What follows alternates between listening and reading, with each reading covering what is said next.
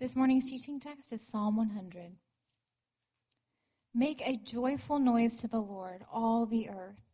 Serve the Lord with gladness. Come into his presence with singing. Know that the Lord, he is God. It is he who made us, and we are his. We are his people and the sheep of his pasture. Enter his gates with thanksgiving and his courts with praise. Give thanks to him. Bless his name. For the Lord is good. He's, his steadfast love endures forever, and his faithfulness to all generations. This is the word of the Lord. You may be seated.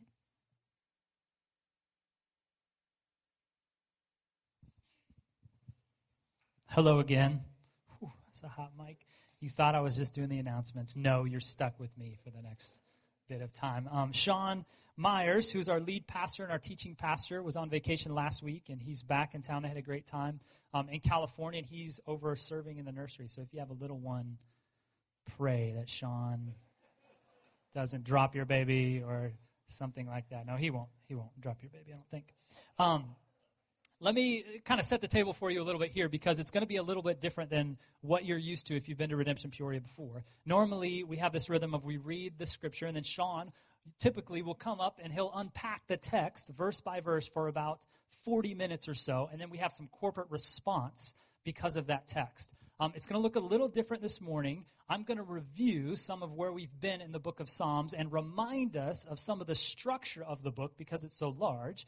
Then we will, we will look at Psalm 100 and we'll unpack it, but it's going to be a shorter amount of time because not only is it one of the shortest chapters in the Bible, but I want to have a conversation with Josh Miles, who's the man that is typically leading us in music, about music because the scriptures point us to that here, but then also in the book of Psalms, it's uh, a ton encouraging us to sing. And so having Josh up here giving an apologetic for like why do we do that? Like, why do we sing? Is it just tradition? What is that about? So, we're going to have about a 10 to 15 minute conversation with Josh. So, it's going to move a little faster than normal when we're actually in the text, just so you know.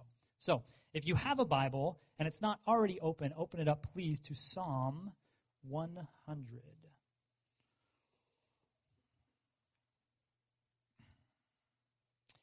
and the Psalms, as uh, most of you know, let me just remind you that the book of Psalms is 150 chapters. As mentioned, it is the longest book in the whole Bible. It has the longest chapter in all of the Bible in Psalm 119. It has the shortest chapter in all of the Bible in Psalm 117. And it's really a collection. It's a collection of songs and poems and prayers for God's people. It has an intentional structure, but this structure is often missed because it's so massive. Like, you probably don't just sit down and read the whole book of Psalms in one sitting. Like, I'm guessing that probably doesn't happen. If it does, that would be pretty unusual. So sometimes it's hard for us to remember that structure because we just pull these chapters somewhat out of context sometimes. And so let me lay out the structure and remind us of the structure that Sean reminded us when we first jumped into this eight weeks ago in the book of Psalms. Um, there's tons of different poetry and art and songs, as mentioned already, but they really fall into two main categories. The two main categories are Psalms of lament and Psalms of praise. Psalms of lament and Psalms of praise. And the Psalms of lament, the word lament is just a, an expression of great grief. And the purpose of those is to express pain and confusion and anger about how horrible the world is, and specifically how horrible the circumstances are that the psalm the psalmist is writing about. And really the lament psalms help us draw attention to what's wrong in the world and they ask God to do something about it. Which that's helpful for me to hear that it's not just all about oh Jesus is great and like when we really look at the reality of the world, we see that lamenting the problems of the world is an appropriate response to the evil in the world. There should be something inside of your stomach when you see news stories or you see loss. You just go, it's not supposed to be like that. Like, it's not, like, whether you're a Christian or not, there should be scenarios where you look and you go, that's not right. That's not right. And the lament is a proper response to that reaction of saying, God, change it. That's not right. So we have Psalms of lament that express that, and then we have Psalms of praise. And the purpose of the Psalms of praise is their prayers or songs of joy and celebration of the good things in the world.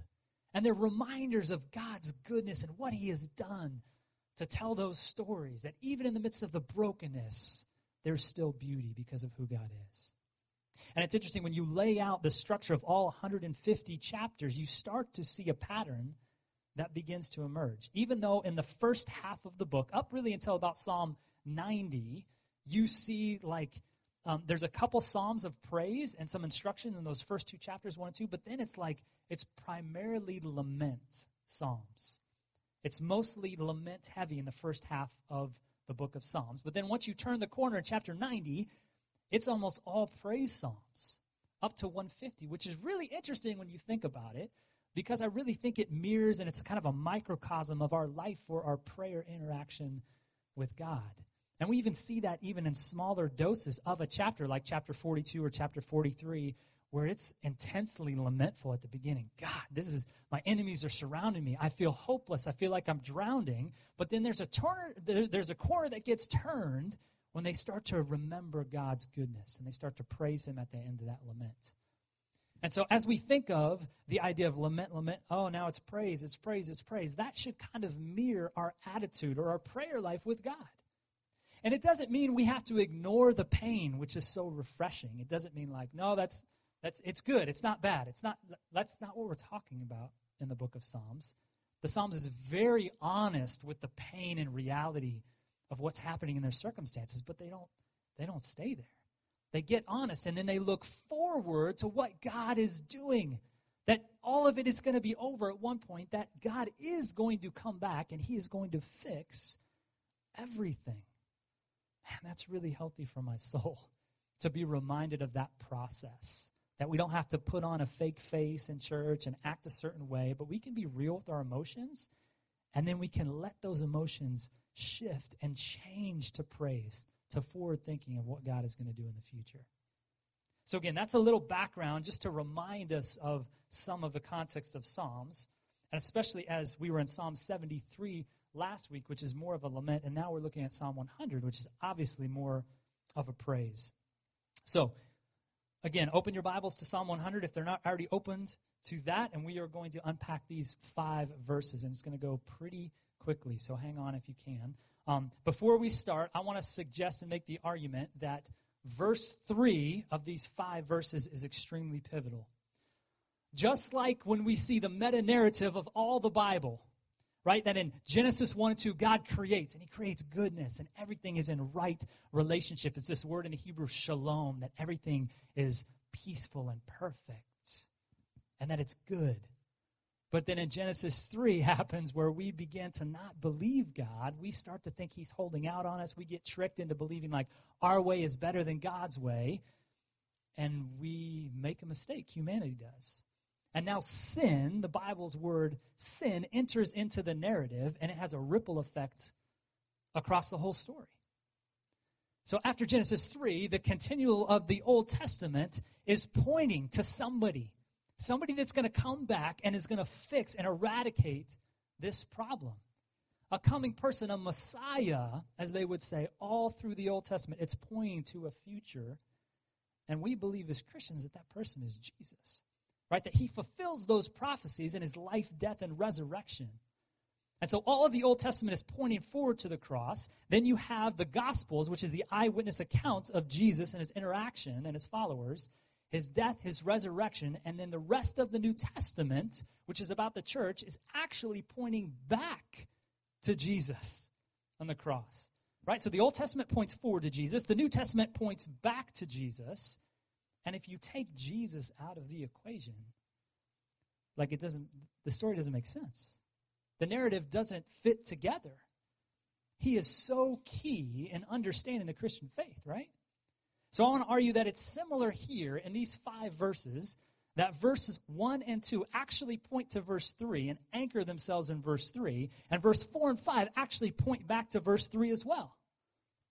So that's where we're going to start. We're going to look at verse 3, and then because of verse 3, I think there's some natural things that happen that we'll see in verse 1, 2, 4, and 5. So if you have a Bible, look at verse 3 of chapter 100 in the Psalms with me. It says, Know that the Lord, He is God. It is He who made us. We are His. We are the people, we are His people, and the sheep of His pasture. The first thing we have to know about this verse is the word know. The word know can mean a lot of different things. You can say you know me because you know my name, you know where I work, you know my kind of my height, you, you know my statistics. But you don't know me like my wife knows me. Right? She knows me in an intimate relational way. She knows deep, dark corners of my heart that I share with her. And so when we're talking about this word know in the original language in the Hebrew, it's not this know of like, yes, I know God, I know who He is. It's much more relational, it's experiential. And it's saying, know that the Lord, He is God. This word Lord means Yahweh, it's the God of the Hebrew people. In a time when there were people that worshiped many different gods, polytheism, right? They would worship this god named Baal for rain. They would worship this god named Asher. They would worship this god named Dagon. Right? As they worship different pockets, this text is saying, no, like the Lord, the Hebrew God, is only one God. And now, because we're so enlightened in our culture, we wouldn't say we build altars of different deities and things like this. We, we really don't have idols in our life, right? But we totally do, right? Like we worship other things all the time instead of God. We build up these altars, whether it's money, it's security, maybe it's a relationship. And the Bible is saying, no. Like those altars need to be smashed. Those idols need to be crumbled under who God is. That He is God. And once you have a knowledge and experiential knowledge of that, there comes an issue. Like you begin to submit to who he is because of who he is. And so it doesn't matter what he's asking you if he says, listen, this is what I want you to do. If he's really God and you really believe that, you will follow him. There's no other option. You'll follow him. Know that the Lord, he is God. Understand and experience that. Is he who made us, we are his. This is another thing that butts up against our American culture, even in Christianity. Right? Sometimes I don't know how Christianity got presented to you if you're from America, but it may have been kind of like, okay, come to Jesus, he'll offer the forgiveness of your sins, and, and all of that is true. But if it's framed in kind of this kind of like a la carte, like I need religion, and I'm looking across at all the religions, and like Christianity seems to be like the best religion, so I think I'm going to take a little bit of that. I, I don't want hell, so I'll take some heaven. I'm going to ask God to forgive me for my sins, but I'm going to go about my life and not really, this is kind of, it's all compartmentalized. This verse shatters that mentality. It is He who made us, and we are His. You, don't belong to yourself after bowing your knee to Jesus. You just don't. Right? Like, like there's a different mentality of understanding, like, listen, God, I will do whatever you want me to do. And he calls us to himself. We are his people. We don't belong to anybody else but him. So, having known that in verse 3, that you would know experientially who God is, that the Lord, He is God, I want to suggest that there's four things, indicators that would be based that you really do know God. You know Him in a real and true way from this text. We're going to start in verse 1. The first thing that I think you find if you know that the Lord is God, is you have joy. You have joy. Verse 1 Make a joyful noise to the Lord, all the earth. When you start to know who God is in a real and tangible way, you can't not be joyful. And it doesn't mean you're smiling and happy all the time, even to the point we already talked about with lament, but like you have this deep satisfaction of joy. And you want to shout it. Like you want to tell everybody, all the earth, make a joyful noise. And Psalm 16:11 talks about in his presence is fullness of joy. Right? If you really know God, you will have a deep joy in your life. The second thing that we see as a natural result of knowing that the Lord is God is that you'll have a servant attitude. You'll have joy and you'll have a servant attitude. Look at verse 2. Serve the Lord with gladness. Come into his presence with singing. once you start to understand who God is and really who He is and what He's done for you, man, you can't help but serve. You can't help but serve with gladness. And if you've been with us for a long time, at the very beginning, a year and a half ago, when we started meeting in this building on Sundays, we looked at the Gospel of Mark, the eyewitness account of Jesus and his travelings and his ministry. And in Mark chapter 1, we get this story. Jesus is ministering to people, he's healing people. And then in uh, Mark chapter 1, verse 29, listen to what this interaction that happens. Mark chapter 1, verse 29. And immediately he left the synagogue and entered the house of Simon, who's also known as Peter, Andrew with James and John. Now, Simon's mother in law lay with a fever, and immediately they told him about her. This is like really interesting to me because every time I read the Gospels and I'm talk, I'm thinking about the disciples, like I'm just thinking like they're these single dudes, like they're fishers or like they're a tax collector, and nobody wants to marry them, you know. And like they're out there, and Jesus comes like, "Hey, come follow me." And they're like, "Let's do it, let's do it." Like college students, they're just like, "Let's go." And Peter's married, right? Like, what did that relationship look like?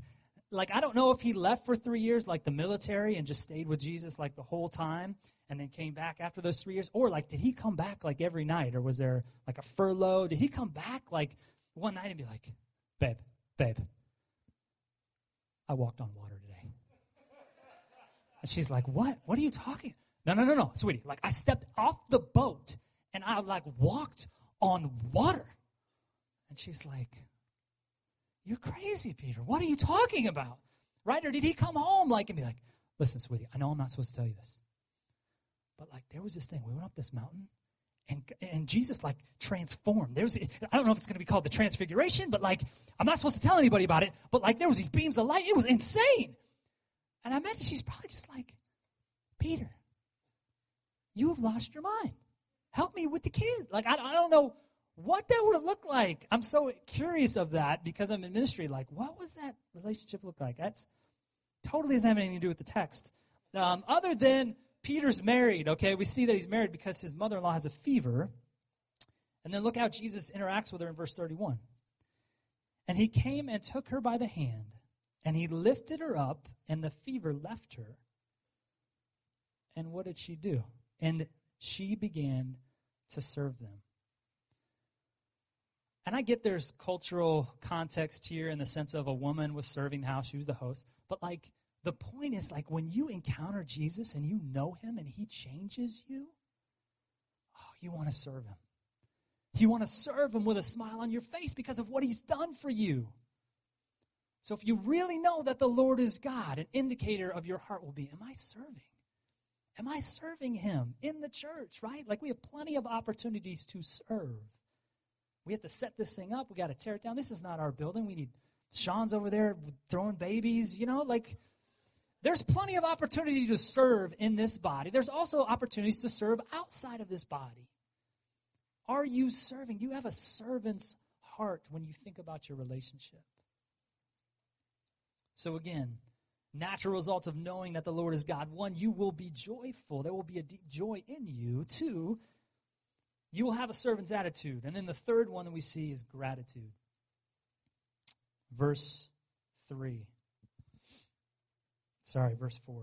Third thing, verse 4. It says, Enter his gates with thanksgiving and his courts with praise. Give thanks to him and bless his name. This idea of gates and courts, if you're not familiar with the Old Testament language, God set up shop in what was called a temple. And there was an outer gate, and then there were inner courts. And so this verse is pointing to when you walk into those gates, when you walk into those courts, you are walking into God's presence. And so as you think of, as you walk into God's presence as a Christian, when you go to Him in prayer, did you go to Him with a thankful heart? Like, are you entering into that time thanking God? Because honestly, sometimes I go in to my time with the Lord and, like, my attitude's not thanksgiving. It's like arrogance. It's like entitlement. It's kind of like, God, okay, like I need, this needs to happen today, God. Like, I don't know if you see what's going on, but like, you need to fix this. It's not an attitude of thanksgiving. I don't think it's wrong to ask for things in your prayer life, but what is your heart attitude as you ask for those things? And for me, when I find myself starting to drift to that mentality and that attitude of my heart, it's because I forget. Like, I forget what God's done for me. I don't remember. I'm, I'm listening to all the noise of all the other people around me that aren't trying to walk with Jesus, and I'm starting to buy into it. Right? I'm starting to buy into the culture. And I need to stop and I need to step back and I need to be reminded of what God has done for me. That He has pulled me out of such a deep and dark place. And that makes me thankful. That makes me have gratitude for what He's done. But if I don't ever think about that stuff, if I don't ever meditate on it, like I'm just going to forget. And then my attitude, it's not going to be one of thanksgiving. What is your attitude like when you go and spend time with Jesus? Again, if you really know God, if you know who He is, you're connected with Him, you will naturally be thankful. You'll be joyful, you'll have a servant attitude, you'll have gratitude. And then the last one from verse 5, you'll have security. And it's interesting when you look at the text, when you look at the chapter, there's five verses there. And as um, Josh Miles and I were talking this week, he made a note as he was typing in what you're looking at on the screen, the text. He goes, Do you notice the punctuation in this passage in all of these, these five verses? Take a look at it. The first four verses all have exclamation points. Right? And then the, then there's verse five. Verse five is just periods. It's almost as the psalmist is saying, like, listen, I'm so excited about what God's doing. Let me tell you about his goodness, that I want to make a joyful noise unto the Lord, that you need to know him, that you would enter his gates with thanksgiving and his courts with praise. And then he kind of calms down and he says, This is why. Man, this is why I'm so excited. I need to shout it. Let me help you remember. It's not just about making a big noise, but like because of verse 5, because what? Because the Lord is good. Oh, we need to remember that. Right? In the midst of our circumstances, that God is good. He's making a statement. His steadfast love endures forever, his faithfulness to all generations. There's a sense of security that is an overflow of knowing God of really knowing who He is, that I can be secure even in the midst of my circumstances. Even when it's crazy, I can still sit in the reality that God is good. His love and His faithfulness will go on to generations. And when I start to think about all my idols, all the things I build up in my heart that I worship, that I run after for joy and satisfaction, every single one of those things will fail me. At the end of the day, they will your bank account, if you're putting security and hope and joy and how much money you have, eventually that money will run out, even if you keep making more money. Eventually it will run out. Your relationships, even if they're good things, your spouse, your family, if I am putting security and worshiping my family, they're going to let me down. Their love isn't steadfast from generation to generation. It's just not. Because they're not meant to be God. Those things, money, relationships, family, those, those are lousy gods. They're going to let you down. But the, the God of the Bible, this God that they're talking about, if you really know him, he has never let you down. Just stop and think about that for a second. He has never let you down, ever. Never let you down. He's so consistent in his love and his grace and his mercy, and he keeps coming back to you even when you run the other way. Oh, let's, let's invest in that. Can we remember that God is good? If we are his people and he is our master, we need to know that he's a good master. And he's so good to us. His steadfast love endures forever, and he is faithful to all generations. Let that sink in. Don't let that just go by you and then walk out of here. Like that should frame your thinking for the week. that God is really good and He really does love you. So, those are the four natural results of knowing that the Lord, He is God in verse 3, that you would have joy in your life, you'd have a servant attitude, you would have gratitude, and you would have a sense of security because of who God is and because He's good. So, the question is how do I know God? How do I get to that experiential knowledge of knowing that the Lord is God? I want to offer up two applications for us to begin to understand how do you know God. Um, and before I offer those things for us to do, I need to say this. Um, apart from God's Spirit waking you up and changing you, and apart from Jesus' work on the cross and resurrecting and beating death, you have zero shot at knowing God. Zero. Like, you can do the things I'm going to list out, those two things, but in, until God draws you and changes your heart and pushes you towards Jesus, who changes everything on the cross that gives life, and there's this transfer from life to death, until you make that decision, which the Bible talks about regeneration, like you're not going to know God. You're just going to play games, and you're going to get frustrated. And so those two things need to happen before I go into the next two things. That God would reveal himself to you through his Spirit, and he would reveal himself to you through his Son. If those things haven't happened for you, you need to pray, God, reveal yourself. Start investigating the claims of Jesus. Is he really who he says he was? And see what God does. So the Spirit and Jesus introduce you to the Father, and then after that introduction, that's not the end of the story. That's like the beginning, right, of your spiritual journey. And so, how do you continue to know God?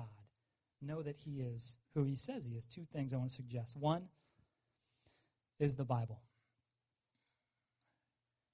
God reveals Himself to us through this book. I don't know if you think this book is just a bunch of old fables. I don't know what you think. This is the realest thing you've ever encountered in your life. And I remember when I was in junior high, oh, my oldest son's about to be in junior high in like a week. He's sleeping up there. Um, he's not really sleeping. Maybe he is.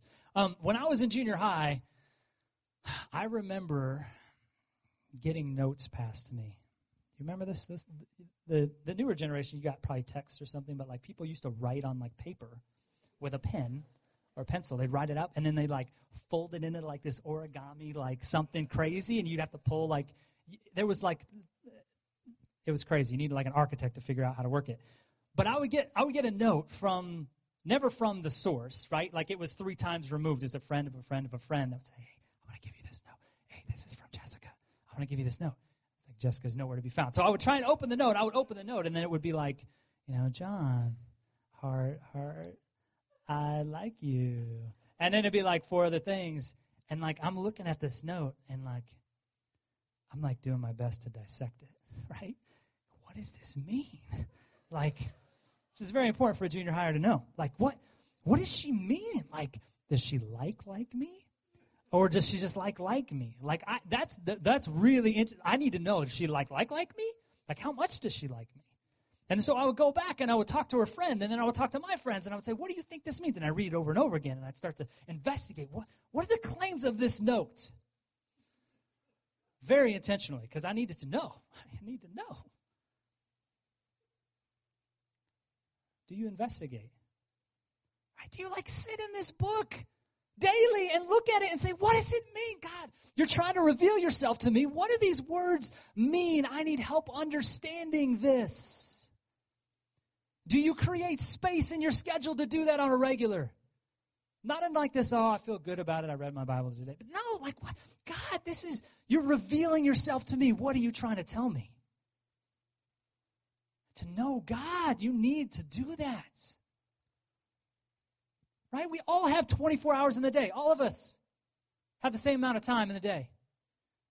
How you choose to spend that time will determine what you really value. If you care about God, if you want to know about Him, you'll create space to study this book. You will. You won't just talk about it. If you if you care about your body and your health, you will exercise. You won't just talk about exercise. You'll actually exercise, even if it's painful. This thing is hard to read. Anybody read it? Right? This thing, it's it's really hard to read. But lean into it. Man, there's so many tools that can help you understand it. We need to be spending time in the Bible if we're going to try and know who God is. If we want joy in our life, if we want to be a servant, if we want gratitude, if we want security, we need to spend time listening to the words on these pages. We need to read our Bible. The second thing is we need to be around people. We need to be around people that love Jesus. Right? By God's design, He has created it for us to be understanding of who He is, being around other people. He reveals Himself and His attributes through you people. Right? As I interact with you and you give me grace when I mess up on something. Man, that's that's revealing to me like why are you giving me grace? It's a mirror of God's grace. As I reach out to be intentional to love you, that's a way for me to know God, for you to know God through our interactions. It's very clear in the scriptures it talks about you loving somebody else as a way to love God. So we need to be around people that love Jesus. Right? And that's why we're always pushing you to community. Go to community, go to community, right? Because you're around people. You're around the Bible. You need people to reveal who God is to you so you really know Him.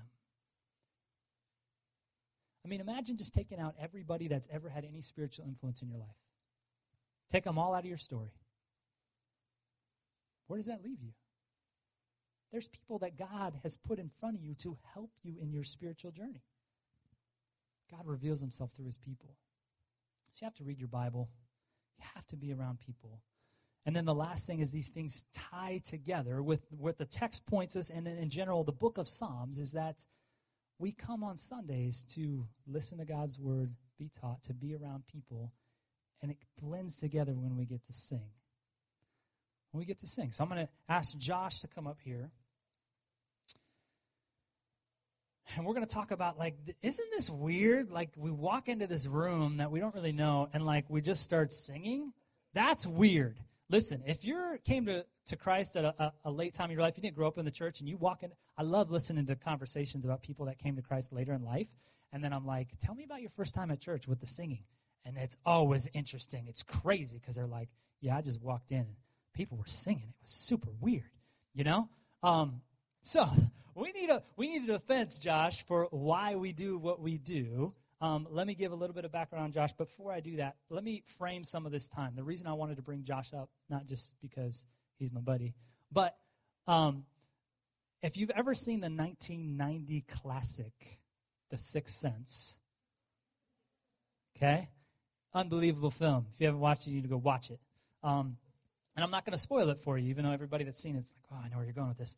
Um, at the end of the movie, Bruce Willis is one of the main characters. At the end of the movie, there's something that happens, and you're like, you're like, what? What? And it changes your whole perspective on the movie. You have to like back in the old days of the VHS, you'd rewind it, but like you would have to go back and watch the whole movie over again because this piece of information changed the way you thought about the narrative. So, as we get together and we talk about music related to worship, it's not, I'm not building it up too much. This is real. This is super real. My hope is you would start to understand when you walk in here on Sundays, we're not just singing some songs to sing some songs. Like you would begin to shift your perspective, it would be a deeper, richer experience for you based on what we're about to talk about. No pressure. Okay. Josh and his wife are from um, the great state of North Carolina, the Tar Heel State. Yes, and they uh, they've been out here for the last ten years as God brought them west. And Josh, you've done a myriad of different jobs coming out here. You were a worship pastor full time for a church. You led worship at a counseling kind of healing center. Um, but when we first met about three years ago, you were back in finance, which is what you kind of studied. You were working at the bank, um, and we encountered each other. And this is a crazy story. I shared this first service, but um, about three years ago, when we began, there's a core of us that were at Redemption Arcadia that felt like God was pushing us towards planting a redemption in the West Valley. and it was Jim Ellis, myself, and Sean, and we all sat in this coffee shop, and we're like, okay, like, we're gonna do this. We're like, yeah, and we're like, we don't know what we're doing. Um, and we're like, we really got to trust Jesus for him doing works. And we're thinking about specific gaps of like, we don't have any for, for kids ministry or we don't. We looked at each other and we're like, do you, do you know anybody for music? Like, you got a music guy over here? Do you know somebody? And we all looked at each other and we're like, we got nobody. Like, uh, I don't know what we're going to do. But we're going to keep moving forward. We're going to trust God. That very day, Josh Miles emails Luke Simmons, who's a pastor at Gateway, and just saying, hey, I've been looking at redemption. Like, I'm trying to figure out how to invest my gifts in the body. Like, do you guys have anything on the west side? He says, email Sean at Arcadia. There's three Seans at the time on staff at Arcadia. So Josh happens to email Sean Myers that very day. So we have this conversation in the coffee house. We're like, I don't know, we're going to have to trust God. Sean goes home and checks his email, and Josh says, Hey, man, um, I just want to email, see if you need, I don't know, I don't know what you emailed him. I didn't read it, but that's crazy, right? So we're so thankful that you um, took the step of faith and now you get to help lead us. You are part time here with us now. You're also part time somewhere else working. And um, share a little bit about your music history. Like, did you grow up going to church singing songs? Like, share a little bit about that story. Yeah, so my story, I, I didn't I grew up in church in the way that a lot of southern people grow up in church, which is we went on the big holidays and um, always wanted to go watch football when we were there. Uh, we went a lot when my parents fought on Saturdays. We would go every Sunday. Like so, there was a period, there was a stretch of time in my early like teenage years where we went like every week for a long time, which was great in some regards. But um, I hated it, and so because one, it was like everybody was going to hell every week, and if you got hit by a bus when you walk out of here, where are you going to go? And I'm scared to cross the road. And um, we sang all these hymns that, uh, and I hated hymns. I could not stand them because we either sang about it'll just be great when we get to heaven and leave this God-forsaken place behind. Um, and everyone kind of mouthed the words in the hymnal, and no one really sang, like including my parents and um, the choir guy sang, and then the choir was muted. I don't even think they were on; they were just for looks. And so I, I just kind of got pretty cynical to it all. That's just my church. I don't know about y'all's, but um, if you're from the South, but that was that was my deal. So that was kind of my early deal. Left uh, kind of just church altogether. Came back high school, early college. So I missed a lot of the '90s worship tunes that some people. I but in the 2000s we we're still singing them. So uh, I learned some of those there, and uh, yeah, then started leading worship in some sort of vocational capacity since about 2008. And you didn't even like um, you, you, didn't have a guitar until even college, right? Like you didn't start picking up music. Explain a little bit about that. Yeah, so I wanted a Jeep Wrangler, a puppy, and a guitar to get girls, and uh, all I got was a guitar. and I left it in the car. It was all cold and it broke, so it was, it was bad. But I got another one. It's cool. Um, they felt bad for me, gave me a free one. Yeah, I didn't grow up singing. I didn't grow up playing anything. I thought that was dumb. I played soccer, and some people thought that was dumb. But um, my mom wanted me to have some lessons, and I didn't do it. Good. So, talk to us a little bit about um, every week that you lead our time in singing. Like, it's there's very um, much an intentionality to how you pick music, and then what order those songs go in. Speak a little bit to that. Um, let us behind the curtain of that process a little bit. Yeah. Um, in terms of the order, it's uh, redemption talks about a lot the the true story of the world, which is creation, fall, redemption, restoration. Kind of the story of the Bible, and so we frame our songs in the same way. Um, so we, if you pay attention to some of the little slides we show in between, you know, adoration, we adore our God, we confess our sins. Jesus saves us, we are assured of His grace, and then He sends us out. So you get a song and benediction, that kind of thing. But um, that's kind of the order in terms of what we sing. Um, it's all about words. Words matter. There's a there's a New Testament scholar who um, a, a, quote that I read of him. And he said that, "Show me a church's songs, and I'll show you their theology." And I think it's true. I think uh, we kind of are what we sing, and so words matter. And so we I look through songs and songs and songs and songs, and we don't do some songs here that I think are good songs, but maybe aren't as good as some other songs in terms of their lyrical content. Um, because we want to try to make sure that when we sing these words that ultimately we're singing the Bible. Um, it's Colossians 3.16, let the word of Christ dwell in you richly um, as you teach and admonish one another, psalms, hymns, spiritual songs with thankfulness in your hearts to God. And so ultimately that's the aim is any word that we sing is pointing us back to the story of the gospel and that ultimately um, we sing the scriptures together. That's good. Uh, last question: When you think about music, as um, as specifically worship music, talk a little bit about um, like why you think that's formational for our spiritual development. Right? We come in here, we hear from the Bible, we hear that taught, we're in community. Like, why are we spending all this time singing? It's science. Singing, singing. Uh, you you remember words when you sing. Um, my daughter can sing the ABCs because of the ABC song. She can sing "We Will Feast in the House of Zion," which is crazy, but she does. Um, it's kind of weird. Um, yeah, like you think TV jingles, Lerner and Rowe, the way to go. Call nine seven seven one nine zero zero. So if I need legal help, that's probably the number I'm going to call. If I'm injured in an accident or at work. Um, do we get in trouble if that's online? That I pl- I don't know. We'll cut it. I cut it. Um, yeah, so you remember things. Think of like Alzheimer's patients. They're discovering like they'll play songs and they can't remember their husband's name, and then they hear a song and they can go right back to when they were 23. And um, so there's something about singing that forms you in a way that you remember words. And so if we're focusing on singing good words that are scriptural, then our prayer is that we'd remember the Bible more. Um, yeah, it's formative in terms of our affections, our emotions. Obviously, you guys know that singing has a weird um, and music in general just has this unique kind of ability to um, affect you, um, even if you don't like singing. But you can remember being at a concert or being at something where you heard a song and it can take you back somewhere, or it can bring back smells or people that you haven't talked to in forever. And so, um, obviously, when we think about the Lord and we're singing about Him, remembering that we're sinners or remembering what Jesus did for us, stirs our affections in a way that I think is real and not for the sake of just making you guys feel something. So I think that's uh, another piece that's formative. And then ultimately, um, my aim when I when I pray over these things and, and or even talking to some of our other guys about it is that um, it prepares you for um, and me for when things hit the fan. And uh, we need to have songs to sing when there's loss. We need to have songs to sing when people die, when people have miscarriages, when people have divorce. We need to have stuff that we can sing to remember that God is still who he is in the middle of that. That's a quote I heard back in, I don't know, 2010 or something. There was a, a theologian, his quote said, Our corporate gatherings should um, prepare you for your encounter with death.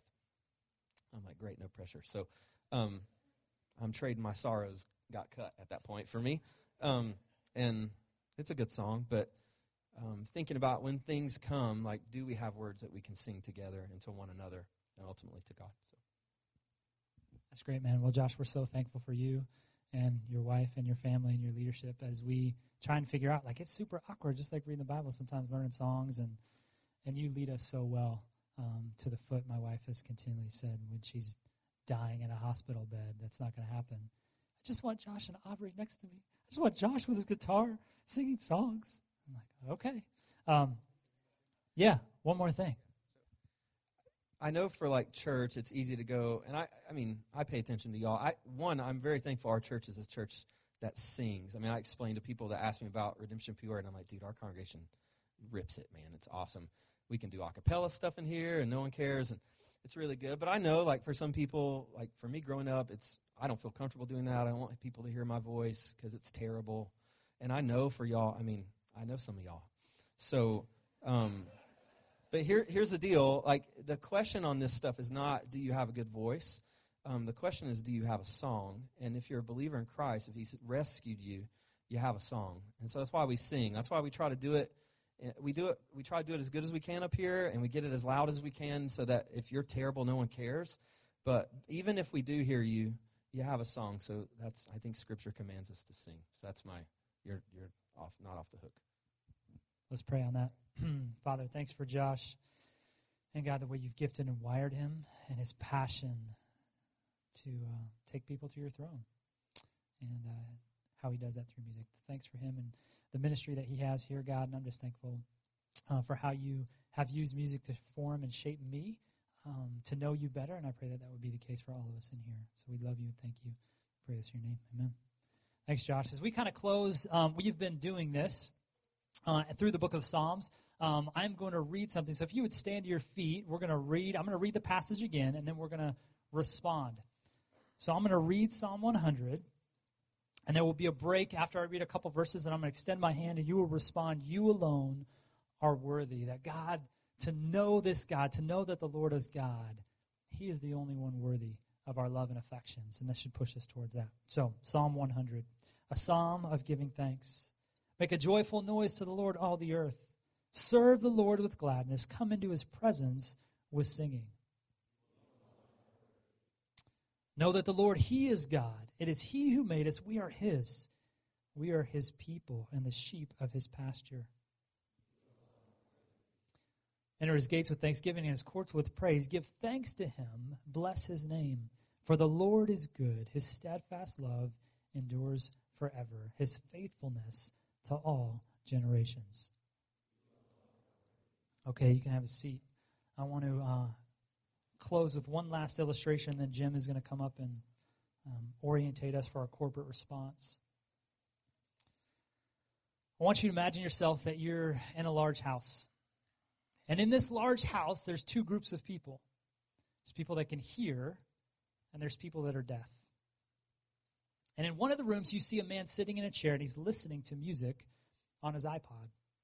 He's tapping his foot to the rhythm. He's drumming his thighs. He's swaying to the beat. His entire body moves in response to what his ears are hearing. It's obvious that he's enjoying himself and he's listening to a pretty good song. A few minutes later, one of the deaf men enters the room. Seeing the guy listening to the music, he thinks, that, that looks fun. I, I want to try that. And so he sits down next to him and he begins to imitate him. Awkwardly at first, he tries drumming his thighs and swaying to the music, just like the guy with the iPod. And with little practice, he begins to catch on. By watching and trying, he begins to mirror the other man's actions pretty closely. But although he eventually gets better at keeping the time and the rhythm, he concludes it's, it's, this isn't as much fun as I originally thought, and it's a lot harder than I thought. after a while, a third person enters the room and watches the scene. What do they see? Two people apparently doing the same thing, apparently listening to the same thing. Is there a difference? Well, absolutely, there's a difference. The first man hears the music, and his actions are a natural response to the music's rhythm and melody. The second man is merely imitating the outward actions. Being deaf, he's not listening to anything. There's an important spiritual parallel here. The dance or outward actions can sometimes represent the Christian life, while the music represents the grace and knowledge of the gospel. Many of us have come to understand the Christian faith by external rituals we've seen people perform. And we are often like the deaf man in the story who tries to perform the dance without hearing the music. Our spiritual life is reduced to a series of dance steps, external behaviors, and activities devoid of God's animating and transforming power. God's desire is not to get us to do the dance, but to get us to hear the music of the gospel, to know Him in a deep and intimate way. So, as you hear that story, what character do you identify with? Do you really know God? And because of that, you have joy. You have a servant's attitude. You have gratitude. You have security. Or are you like the deaf man in the story that you've been going through the motions? You've gone to church and you've kind of imitated, but like, man, is this really all there is? My hope would be you would take Jeremiah 29 13 at heart. That says, You will seek me and find me when you seek me with all of your heart. If you really want to know God, He's not hiding from you. If you feel like I don't really get, like start praying, God, reveal yourself to me.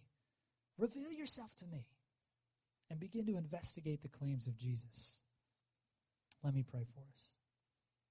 Father, thanks again for your word. God, thanks that you call us into goodness. And Jesus, we need you. Uh, we need you to change our mentality, our hearts, so that we can praise you um, continually with our life. And so, Father, I pray that that would be the case today. Be with us, Jesus. We need you. We love you. In your name we pray. Amen.